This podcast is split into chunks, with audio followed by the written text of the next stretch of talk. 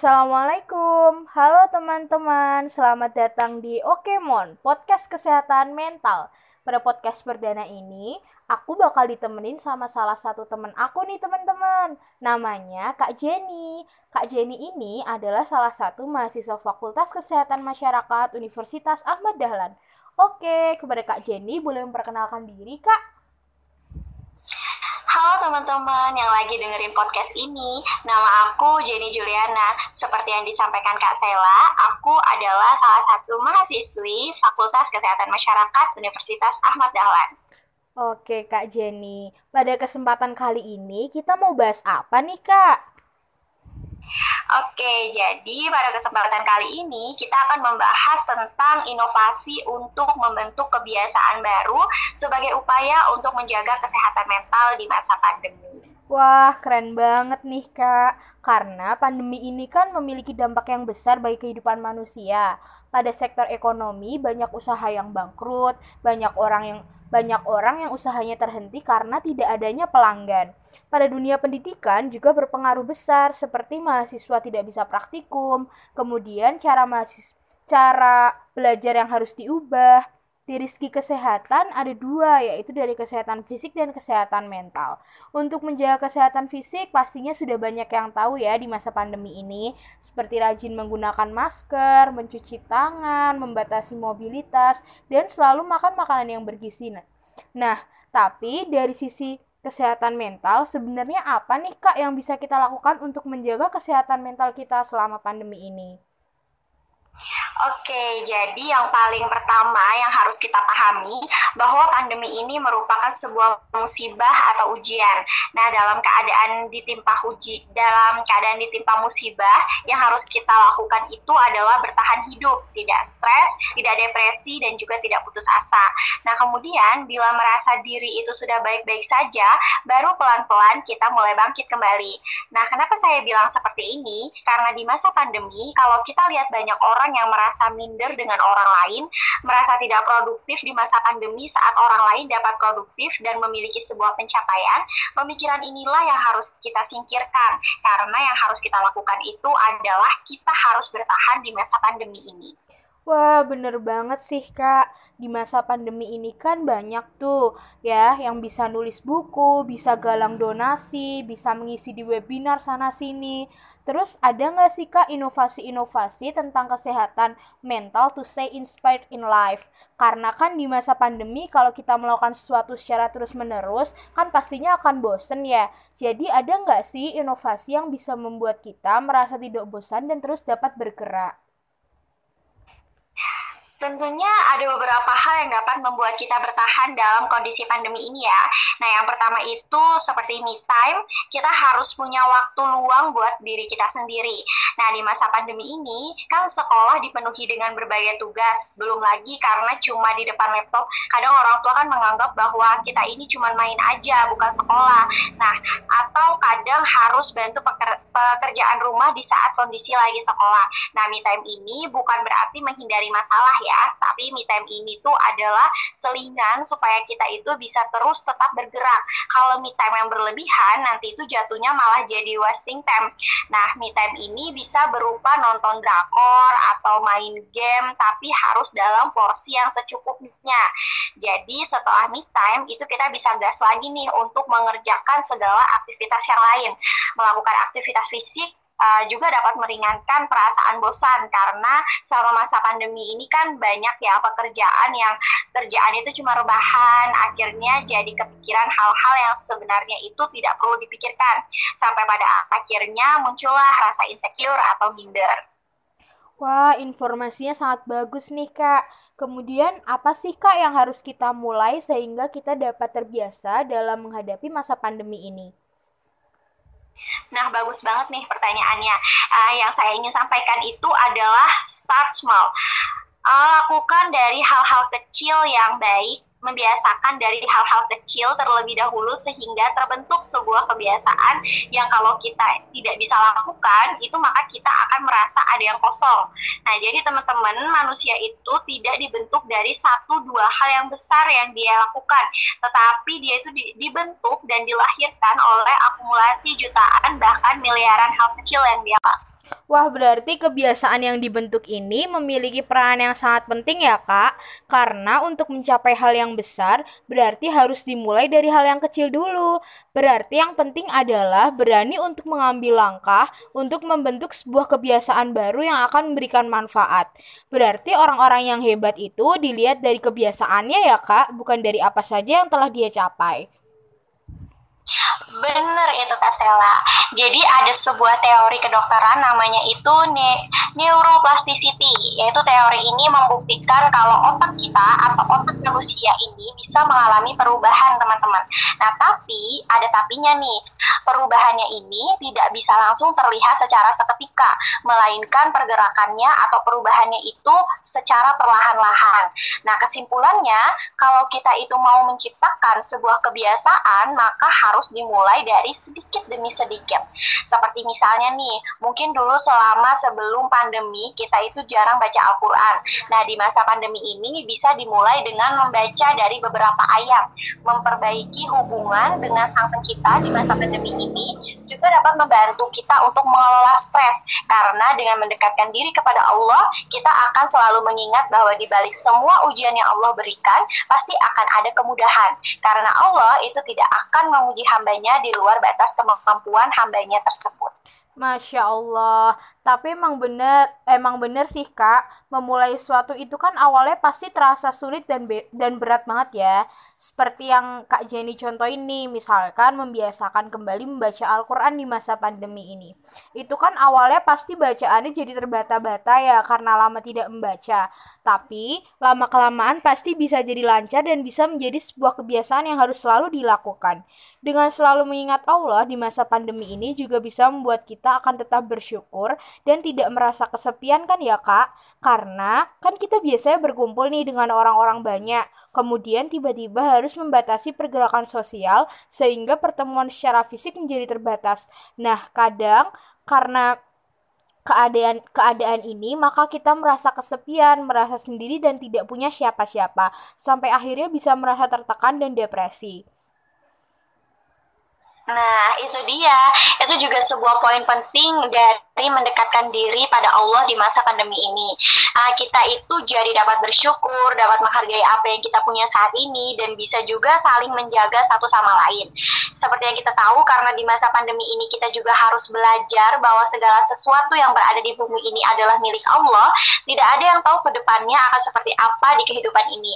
Jadi kita bisa belajar untuk mencintai apa pun karena Allah dan tidak mencintai kehidupan dunia ini secara berlebihan. Masya Allah, terharu banget nih kak dengernya, keren banget. Berarti dari kebiasaan-kebiasaan kecil tersebut, maka akan membentuk sesuatu yang besar dan penting bagi kelola stres ya kak. Yap, bener banget. Karena kita kan sebagai manusia itu merupakan makhluk biologis ya. Diri kita ini ditentukan oleh otak kita, oleh apa yang ada dalam pikiran kita. Dan cara terbaik untuk berubah adalah dengan cara membuat otak kita itu menuruti kita. Nah, cara yang paling mudahnya adalah dengan punya kebiasaan-kebiasaan kecil tersebut. Contoh lagi nih Kak Jenny, misalnya kita mau punya kebiasaan olahraga pagi atau olahraganya pagi ini lari nih misalkan. Nah dalam sehari itu kita nggak perlu langsung lari 10 putaran gitu berarti ya kak.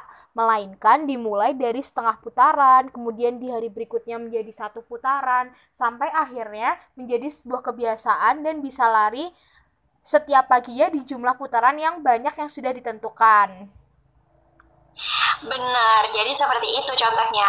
Dari kebiasaan kecil, lari setengah putaran ini lama-lama otak kita akan paham. Nah, bahwa ternyata orang ini sedang berprogres di sini nih. Orang ini baru saja mencoba untuk merubah kebiasaan dari yang dulunya itu tidak pernah bergerak, kemudian menjadi memiliki kebiasaan berolahraga setiap harinya. Nah, sampai akhirnya dapat terbentuk perubahan yang besar dari start small tadi. Gitu Kak Sela. Wah, ini juga dapat berarti bahwa dalam menghadapi pandemi ini kita harus beradaptasi pelan-pelan ya, Kak. Jadi tidak langsung kemudian terbiasa dengan situasi dan kondisi di masa pandemi saat ini. Tentunya teman-teman, kita semua ini boleh untuk merasa tidak baik-baik saja. Jadi jangan selalu memaksakan diri untuk merasakan bahagia. Karena dalam hidup ini uh, itu kan pasti ada bagian sedihnya, tidak melulu tentang bahagianya ya. Uh, jadi we deserve to be not okay. Jadi perasaan sedih itu juga tidak boleh ditolak, harus diterima. Kalau kata angkasa dalam film kita cerita tentang hari ini tuh gimana bisa tahu rasanya bahagia kalau sedih aja kita nggak pernah tahu rasanya gimana. Seluruh stimulus negatif yang kita punya nih teman-teman dalam kehidupan kita itu jangan dihilangkan. Yang harus dilakukan adalah menerima teman-teman. Terkadang itu solusinya itu bukan melupakan tapi solusinya itu adalah menerima sesuai dengan dasarnya nih bahwa manusia ini adalah insan yang artinya pelupa atau lemah. Sehingga terkadang ketika kita ini dipaksa untuk melupakan sesuatu, malah akhirnya jadi terus-terusan diingat ya, Kak. Iya, tepat banget nih Kak. Uh, dengan kita bisa menerima kesedihan dan juga kegagalan kita di masa lalu, maka kegagalan tersebut itu bisa menjadi pijakan untuk kita untuk menjadi pribadi yang lebih baik lagi di kemudian hari. Nah, setelah tadi perubahan itu berawal dari hal yang kecil atau start small, tadi itu uh, apalagi sih Kak yang bisa dilakukan untuk memulai uh, perubahan ini gitu? Nah, setelah tadi ada perubahan yang dimulai dari hal yang kecil, itu dapat dilakukan untuk memulai sebuah perubahan atau menciptakan kebiasaan baru itu adalah mencari penggodanya. Wah, cukup menarik nih, Kak. Karena kan biasanya ketika kita mendengar kata godaan, maka yang terlintas di pikiran itu uh, adalah suatu hal yang negatif gitu ya, atau adalah suatu hal yang buruk gitu kalau kita mendengar tentang godaan ini. Iya benar juga ya. Uh, selama ini ketika kita uh, mendengar kata godaan, maka yang terlintas tuh adalah hal yang buruk kayak misalnya nih ada seorang perempuan yang imannya udah kuat banget terus digoda ini sama laki-laki yang uh, deketin terus menerus diberi perhatian dan diperlakukan dengan baik karena perempuan itu selalu menggunakan perasaan uh, maka perempuan ini bisa saja menjadi menaruh hati pada laki-laki tersebut.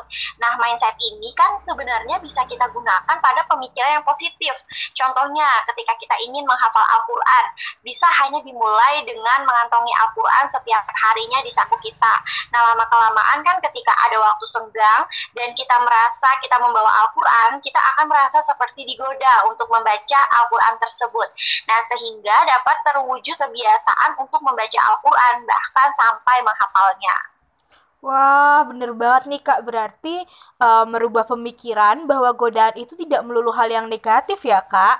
Karena kenyataannya godaan dapat berupa ajakan untuk berperilaku positif.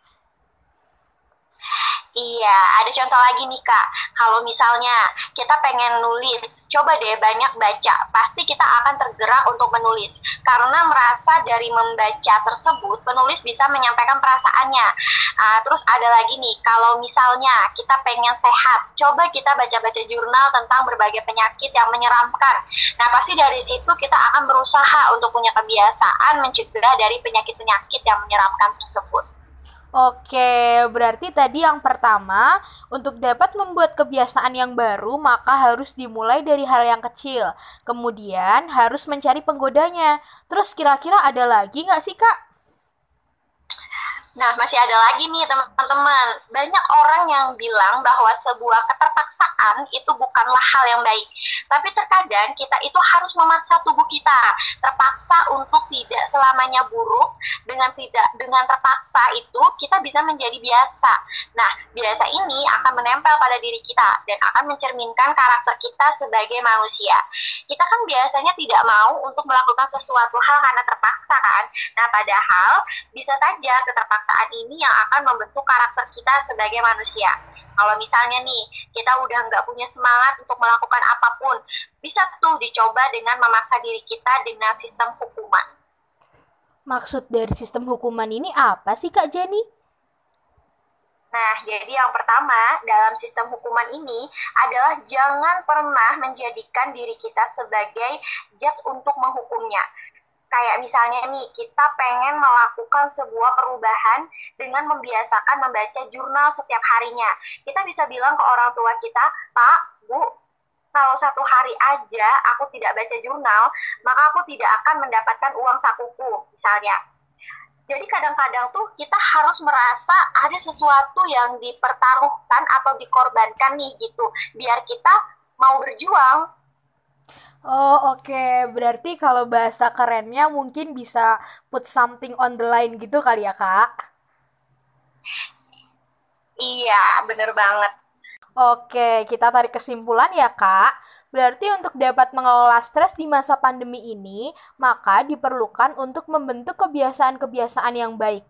Nah, beberapa hal yang dapat membentuk kebiasaan yang baik itu adalah dengan memulai melakukan kebiasaan kecil, kemudian mencari penggodanya, dan yang terakhir adalah dengan sistem hukuman. Begitu ya, Kak Jenny? Bener banget Kak Sela, kalau kebiasaan baik ini sudah terbentuk, maka kita akan sulit untuk meninggalkan kebiasaan tersebut. Nah, kalau dalam kebiasaan baiknya ini niatnya masih untuk orang lain, jangan lupa untuk diharuskan bahwa segala niat baik yang kita lakukan itu haruslah untuk Allah Subhanahu wa Ta'ala. Masya Allah. Oke, terima kasih Kak Jenny atas waktunya.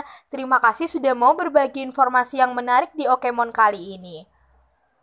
Sama-sama Kak Sela, semoga kita semua bisa selalu diberikan kelapangan untuk menghadapi ujian-ujian Allah hingga akhir ya teman-teman.